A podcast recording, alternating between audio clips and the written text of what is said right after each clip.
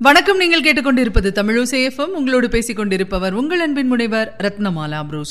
தமிழசேஃபமில் இனி நீங்கள் கேட்கலாம் அமரர் கல்கி எழுதிய பொய்மான் கரடு. அத்தியாயம் பதினாறு. போலீஸ்காரர் அங்கே அந்த சமயத்தில் எப்படி வந்தார் என்று சொல்வதற்கு கொஞ்சம் கதையை பின்னால் கொண்டு போக வேண்டும். கான்ஸ்டபிள் சின்னமுத்து கவுண்டர் முன்னம் சேலத்தில் வேலை பார்த்து வந்தார். அடிக்கடி அவர் கை காட்டி மரவேலை செய்ய வேண்டியதாயிருக்கும். அதாவது வீதி முனையில் நார்ச்சந்தியின் நடுவில் நின்று வண்டிகள் போகவும் நிற்கவும் கை காட்ட வேண்டி வரும். அப்படி நின்றிருந்த நாட்களில் ஒரு நாள் நடுப்பகலில் ஓர் இளம்பெண் அவரிடம் வந்து போலீஸ்கார ஐயா நேற்று முதல் சாப்பிடவில்லை. பசியினால் பிராணன் போய்விடும் போல் இருக்கிறது. ஒரு நாலனா கொடுத்தால் ஒரு அனாதை பெண்ணை காப்பாற்றிய புண்ணியம் கிடைக்கும் என்றாள். போலீஸ்காரருக்கு பாவ புண்ணியத்தில் அவ்வளவு நம்பிக்கை இல்லை. ஆயினும் அந்த பெண்ணின் அனாதை தோற்றத்தை பார்த்து பரிதாபம் கொண்டார். நீ யாரம்மா? ஏன் உன்னை அனாதை என்று சொல்லிக் கொள்கிறாய் என்றார். ஆமையா நான் அனாதைதான். நாங்கள் மலாய் நாட்டில் கிள்ளானில் இருந்தோம். அப்பா பெரிய வியாபாரி. யுத்தம் ஆரம்பித்த சில நாளைக்கெல்லாம் புறப்பட்டு ஓடி வந்துவிட்டோம். வழியிலே கப்பலிலேயே அப்பா செத்துப்போய் விட்டார் நானும் என் தம்பியும் அம்மாவும் மட்டும் இங்கே வந்து சேர்ந்தோம். இங்கே நாங்கள் எதிர்பார்த்து வந்த பந்துக்கள் யாரும் இல்லை. மலாய் நாட்டிலிருந்து சொத்து வருவதற்கும் வழி இல்லை. ஜப்பான்காரன் பறிமுதல் செய்துவிட்டான் நாங்கள் கையோடு கொண்டு வந்த நகை நட்டுக்களை விற்று இத்தனை நாள் காலட்சேபம் செய்தோம். எல்லாம் தீர்ந்து விட்டது. இப்போது பிச்சை வாங்கி பிழைக்க வேண்டியதா இருக்கிறது? என்று சொன்னாள். ஐயோ பாவம்! நீ படித்த பெண் மாதிரி தோன்றுகிறதே! ஏதாவது வேலை பார்த்துக் கொள்வதுதானே? என்றார் போலீஸ் கான்ஸ்டபிள். வேலைக்கு நான் எவ்வளவோ பிரயத்தனம் செய்தேன். கிடைக்கவில்லை. வேலை கேட்கப் போன இடத்தில் ஆண் பிள்ளைகளாயிருந்தால் கண்ணை அடித்து துன்மார்க்கத்துக்கு கூப்பிடுகிறார்கள். பெண்களாயிருந்தால் நன்றாக திட்டி அனுப்புகிறார்கள். நான் என்ன செய்யட்டும்? என்றாள் அந்த பெண். வாஸ்தவன்தான் உலகம் அப்படி கெட்டுப்போய் கிடக்கிறது. மனிதர்களுடைய நெஞ்சில் இரக்கம் என்பதே இல்லை என்றார் போலீஸ்காரர். இப்படி சொல்லிவிட்டு நாலு அணாவுக்கு எட்டு அணாவாக கொடுத்து அனுப்பினார். அந்த பெண் போய்விட்டாள். ஆனால் போலீஸ்காரருடைய மனத்திலிருந்து அவள் போகவில்லை. சில நாளைக்கெல்லாம் மறுபடியும் அந்த பெண் போலீஸ்காரரை சந்தித்தாள். சாப்பாட்டுக்கு நாலு அணா கொடுக்கும்படி கேட்டாள். போலீஸ்காரர் ஒரு ரூபாய் கொடுத்தார். அவர்களுக்குள் மேலும் கொஞ்சம் பழக்கமும் சிநேகமும் ஏற்பட்டன. பெண்ணின் பெயர் பங்கஜம் என்று தெரிந்து கொண்டார். ஒளிந்த நேரங்களில் அந்த பெண்ணின் வீட்டுக்குப் போய் அவளுடனும் அவள் அம்மாவுடனும் பேசிக் கொண்டிருப்பதில் அவர் பெரிதும் மகிழ்ச்சி அடைந்தார் போலீஸ்காரருடைய முதல் மனைவி காலமாகிவிட்டாள். இரண்டாவது கல்யாணம் செய்து கொள்ளும் எண்ணமே அவருக்கு இருக்கவில்லை. ஆனால் குமாரி பங்கஜாவை பார்த்த பிறகு அவருடைய மனம் சிறிது சிறிதாக மாறிக்கொண்டு வந்தது. இன்னொரு நாள் வழக்கம் போல் போலீஸ்காரர் கை காட்டி உத்தியோகம் செய்த இடத்துக்கு குமாரி பங்கஜா வந்து வீட்டில் அரிசி ஆகிவிட்டது. ஒரு ரூபாய் தர முடியுமா? உங்களை அடிக்கடி கேட்க வெட்கமாயிருக்கிறது என்றாள். போலீஸ்காரர் ஏன் வெட்கப்பட வேண்டும்? கூடிய சீக்கிரத்தில் நான் மாதா மாதம் வாங்கும் சம்பளத்தை அப்படியே உன்னிடம் கொண்டு வந்து மொத்தமாக கொடுக்கும் காலம் வரலாம். இல்லையா? உன் தாயாரை கூட கேட்டாகிவிட்டது. உனக்கு சம்மதம் என்றால் உடனே கல்யாணம்தான் என்றார். சி நீங்களும் மற்றவர்களைப் போலத்தானா? என்றாள் பங்கஜா. மற்றவர்களையும் என்னையும் ஒப்பிட்டு பேசுகிறாயே மற்றவர்கள் உன்னை கல்யாணம் செய்து கொள்கிறேன் என்று சொன்னார்களா? என்று கேட்டார். ஆமாம் பின்னே என்ன?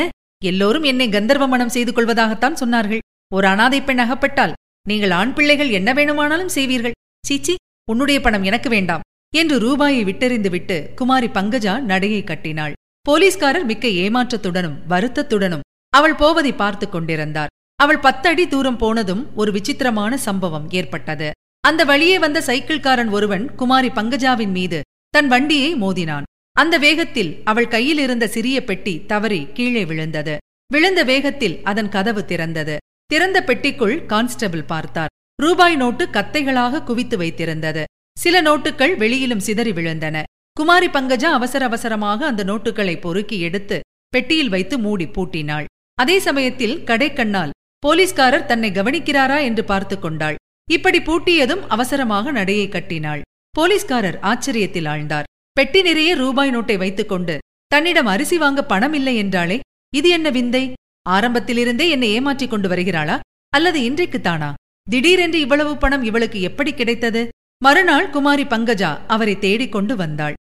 நேற்றே ஒரு விஷயம் சொல்ல வேண்டும் என்றிருந்தேன். ஆனாலும் உங்கள் மனத்தை சோதிக்க விரும்பியதால் சொல்லவில்லை. மலாய் நாட்டில் எங்கள் வீட்டையும் தோட்டங்களையும் விற்று பணம் அனுப்பியிருக்கிறார்கள். நேற்றுத்தான் வந்தது. ஒரு சிநேகிதர் வீட்டில் கொண்டு போய் கொடுத்துவிட்டு வந்தேன் என்றாள். அவ்வளவு பணத்தை நம்பிக் கொடுக்கும்படி அப்படிப்பட்ட சிநேகிதர் உனக்கு இருக்கிறாரா? அதைவிட பேங்கில் போட்டு வைப்பதுதானே? என்றார் போலீஸ்காரர். பேங்கில் போட்டால் வட்டி எங்கே கொடுக்கிறார்கள்? நான் கொடுத்தது பங்காருசாமி என்பவரிடம். நல்ல இடத்தில் கடன் கொடுத்து நிறைய வட்டி சம்பாதித்துக் கொடுப்பதாக சொல்லியிருக்கிறார். பங்காருசாமி என்பவன் கேட்டி ஜாபிதாவில் இல்லையே தவிர மற்றபடி அவன் பேரில் போலீஸ் இலாக்காவுக்கு பல சந்தேகங்கள் இருந்தன. அப்படிப்பட்டவனிடமா இவள் பணத்தை நம்பி கொடுத்திருக்கிறாள்? ஐயோ விழுங்கி ஏப்பம் விட்டு விடுவானே? இன்னொரு சந்தேகமும் போலீஸ்காரரின் மனத்தில் தோன்றியது. அதை கேட்டுவிட்டார். நேற்று எதற்காக என்னிடம் பணம் கேட்க வந்தாய்? என்றார். அதுவா? உங்களிடம் ஏதாவது ஒரு வியாஜத்தை வைத்துக்கொண்டு பேச வேண்டும் என்று இருந்தது. அதனாலேதான் வந்தேன். மன்னித்துக் கொள்ளுங்கள். நான் கஷ்டத்தசையில் இருந்தபோது நீங்கள் செய்த உதவிகளுக்காக மிக்க வந்தனம். ஒரு நாள் அதற்கெல்லாம் வட்டியும் முதலுமாக சேர்த்து கொடுத்து விடுகிறேன் என்று சொல்லிவிட்டு விடுவிடு என்று போய்விட்டாள். போலீஸ்காரருக்கு அவள் சொன்ன சமாதானத்தில் நம்பிக்கை ஏற்படவில்லை. இந்த பேதை பெண்ணை அந்த பங்காருசாமி ஏதோ குழியில் கவிழ்க்க பார்க்கிறான் என்று சந்தேகித்தார். ஆகையால் குமாரி பங்கஜாவையும் பங்காருசாமியையும் கவனிக்கத் தொடங்கினார். திடீரென்று சேலத்திலிருந்து பங்காரசாமி குமாரி பங்கஜா இருவரும் காணாமற் போனார்கள். பங்கஜாவின் தாயாரை போய் பார்த்து கேட்டதிலும் தகவல் தெரியவில்லை. போலீஸ்காரரின் மனம் சஞ்சலத்தில் ஆழ்ந்திருந்தது. இந்த நிலையில் அவரை சேலத்திலிருந்து சின்னமநாயக்கன்பட்டிக்கு மாற்றினார்கள். அங்கே பங்காருவையும் பங்கஜாவையும் கண்டு போலீஸ்காரர் ஆச்சரியப்பட்டார். பங்கஜா ஒருநாள் அவரை தனிமையில் சந்தித்து தன்னை தெரிந்ததாக காட்டிக்கொள்ள வேண்டாம் என்று மன்றாடினாள். போலீஸ்காரர் அப்படியே வாக்களித்தார். ஆயினும் இங்கே ஏதோ கிருத்திரிமம் நடக்கப் போகிறது என்ற சந்தேகம் அவர் மனத்தில் உதித்தது. ஆகையால் மேற்படி ஆசாமிகளுக்கு தெரியாமலேயே அவர்களை கவனித்துக் கொண்டு வந்தார். போலீஸ்காரருடைய சந்தேகத்தை அதிகப்படுத்தும்படியான சம்பவம் ஒன்று ஒரு நாள் நேரிட்டது. நாமக்கல் சாலையில் அவர் போக நேரும் போதெல்லாம் பொய்மான் கரட்டையும் அந்த கரட்டின் சந்தில் தெரிந்த பொய்மானையும் பார்த்து வியக்காமல் போவதில்லை. அருகிலே போய் பார்த்தால் இருட்டை தவிர ஒன்றுமில்லை. சாலையிலிருந்து பார்த்தால் தத்ரூபமாக அழகிய மான் தெரிகிறதே. இது என்ன விந்தை? எப்படி நேருகிறது? என்று அடிக்கடி அவர் யோசிப்பது உண்டு. ஒரு நாளைக்கு திடீரென்று மேற்படி குன்றின் குகையில் பொய்மானுடைய முழு தோற்றத்தையும் காண முடியாமற் போகவே அவருக்கு ஒரே வியப்பாய் போய்விட்டது. ஒரு காலும் ஒரு காதும் முகத்தில் பாதியும் மட்டும் தெரிந்தன. மானின் முழு உருவத்தை காணவில்லை. இந்த அதிசயத்தை கண்டுபிடிக்க எண்ணி குன்றின் மீது ஏறிப் பார்த்தார். பொய்மான் குகையில் ஒரு சாக்கு மூட்டையும் ஒரு கள்ளி பெட்டியும் வைக்கப்பட்டிருந்தன. மானின் நிழல் தோற்றத்தின் மேல் இச்சாமான்களின் நிழல் எப்படியோ விழுந்திருக்கிறது. ஆகையினாலே தான் முழுமானின் அழகிய தோற்றம் கீழே இருந்து பார்க்கும்போது காணப்படவில்லை என்று தெரிந்து கொண்டார். அதிசயத்தின் காரணத்தை கண்டுபிடித்தாகிவிட்டது. ஆனால் குகையில் வைத்திருக்கும் சாமான்களின் மர்மங்களை கண்டுபிடித்தாக வேண்டும். அந்த சாமான்கள் யாருடையவை? எதற்காக அங்கே வைத்திருக்கிறார்கள்? சாமான்களை உடனே பரிசோதித்துப் பார்க்க போலீஸ்காரர் விரும்பவில்லை. மற்றவர்கள் யாரும் கவனிக்க முடியாத சமயத்தில் பரிசோதித்துப் பார்க்க வேண்டும். வைத்தவர்கள் யார் என்றும் கவனித்து வர வேண்டும். பங்காருசாமி பங்கஜா எஸ்ராஜ் அவர்களை சுற்றிக் கொண்டிருந்த செங்கோடன் ஆகியவர்கள் மீது போலீஸ்காரருக்கு சந்தேகம் தோன்றியிருந்தது. பொய்மானை மறைத்த பொருட்களை அவர்களில் யாராவது வைத்திருக்க வேண்டும் என்றும் அவை திருட்டுப் பொருட்களாய் இருக்கலாம் என்றும் எண்ணினார். ஒருநாள் பங்கஜா போலீஸ்காரரை தேடி பிடித்து எனக்காக ஓர் உதவி செய்ய முடியுமா? என்று கேட்டாள். செங்கோடனிடம் தன் கடிதத்தை கொண்டு போய் கொடுக்க சொன்னாள். கூழைக்காலன் புதையில் இருக்குமிடம் செங்கோடனுக்கு தெரியும் என்றும் அவனிடமிருந்து அந்த ரகசியத்தை தெரிந்து கொள்வதற்காகவே அவனிடம் சிநேகம் கொண்டதாக நடிப்பதாகவும் கூறினாள். புதையல் கிடைத்தால் போலீஸ்காரருக்கும் பங்கு கொடுப்பதாக சொன்னாள். போலீஸ்காரர் மர்மம் இன்னதென்று கண்டுபிடிக்கும் நோக்கத்துடன் கடிதத்தை கொண்டு போய் கொடுக்க சம்மதித்தார். மறுநாள் பொய்மான் கரட்டு குகையில் மானின் முழு உருவமும் தெரிந்தது. ஆகையால் தான் செங்கோட கவுண்டனுக்கு கடிதம் கொடுக்கப் போன சமயத்தில் ஆசாமிகள் அச்சாமான்களை எடுத்துக் கொண்டு விட்டார்கள். அவை என்னவாயிருக்கும்? மறுபடியும் போலீஸ்காரர் ஏமாற விரும்பவில்லை. செங்கோடன் பொய்மான் கரடுக்கு பின்னால் குமாரி பங்கஜாவை சந்தித்ததும் செங்கோடனுடைய குடிசையை நோக்கிச் சென்றார். மற்ற இரண்டு மனிதர்களும் அங்கே வருவார்கள் என்பது நிச்சயம். ஆகையால் முன்னாலேயே போய் கேணிக்கரை மேட்டில் தென்னை மரத்தின் பின்னால் மறைந்து கொண்டார். அங்கிருந்து பார்த்தால் குடிசையின் சமீபத்தில் சுற்றுப்புறமெல்லாம் நன்றாய் தெரியும். ஆனால் துரதிருஷ்டவசமாக அவர் எதிர்பாராதது ஒன்று நிகழ்ந்துவிட்டது. போலீஸ்காரர் போன திசையை மோப்பம் பிடித்துக்கொண்டு அவருடைய நாயும் செங்கோடனுடைய குடிசையை நோக்கி வந்தது. குடிசைக்கு சமீபத்தில் அதன் குறைப்புச் சத்தமும் மரண ஓலமும் போலீஸ்காரருக்கு கேட்டது. அவருடைய ரத்தம் கொதித்தது. ஆனாலும் கான்ஸ்டபிள் சின்னமுத்து கவுண்டருக்கு டியூட்டி என்றால் டியூட்டி தான் வேலை என்றால் வேலைதான். ஒரு பெரிய மர்மத்தை கண்டுபிடிக்கப் போகிற கட்டத்தில் தம்மை வெளிப்படுத்திக் கொண்டு காரியத்தை கெடுத்துவிட விரும்பவில்லை. நடந்ததையெல்லாம் பார்த்து கொண்டிருந்துவிட்டு வெளிப்பட வேண்டிய சமயத்தில் வெளிப்பட்டு வந்தார். குடிசைக்கு வெளியில் செங்கோடனை நிற்க சொல்லிவிட்டு போலீஸ்காரர் உள்ளே போனார். சுற்றுமுற்றும் பார்த்தார். கீழே விழுந்து கிடந்தவனையும் லாந்தர் வெளிச்சத்தில் கூர்ந்து கவனித்தார். கவனித்துவிட்டு அவர் வெளியில் வந்து செங்கோடனை பார்த்து ஏனப்பா நீயா கொலை செய்தாய். யாரோ பெண் பேய் தன்னை கொன்றதாக வல்லவா உள்ளே கிடக்கிறவன் பழி சொல்லுகிறான்? என்றார். ஐயோ என் பேரிலா பழி சொல்லுகிறான். எனக்கு ஒன்றும் தெரியாதே.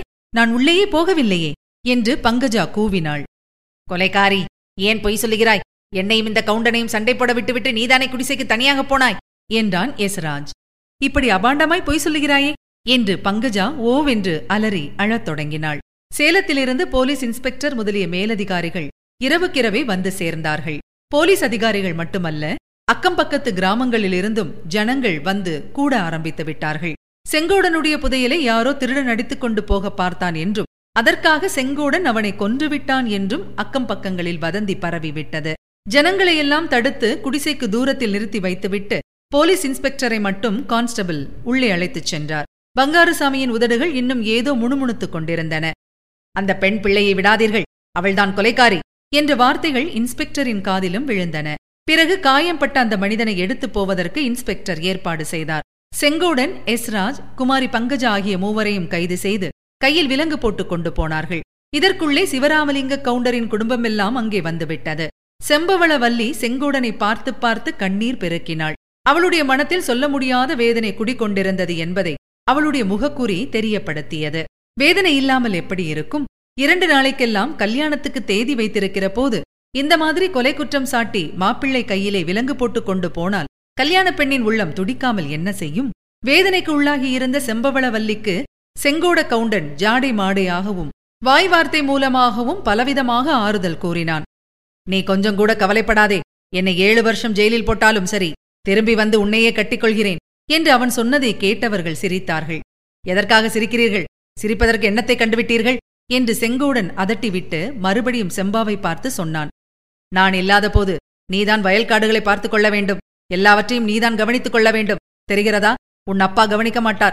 அலட்சியமாய் இருந்து விடுவார். நீயும் அலட்சியமாய் இருந்து விடாதே. என் சொத்தெல்லாம் இனிமேல் உன்னுடையதுதான். கேணி வற்றும்படி தண்ணீர் இறைத்து விடப் போகிறார்கள். ஒட்டை இறைத்து விட்டால் தண்ணீர் ஊறாது. ஜாகிரதை. உன் அழகான தம்பிமார்கள் சோழ கொண்டைகளை தீர்த்துவிடப் போகிறார்கள். கொல்லையில் கால் வைக்காமல் பார்த்துக்கொள். அப்படி ஏதாவது உன் தம்பிகள் செய்தார்களோ? தூக்கு மேடைக்கு போனாலும் திரும்பி வந்து அவர்களுடைய முதுகுத்தோலை உரித்து போடுவேன். ஜாகிரதையா இருக்கும்படி சொல்லிவை.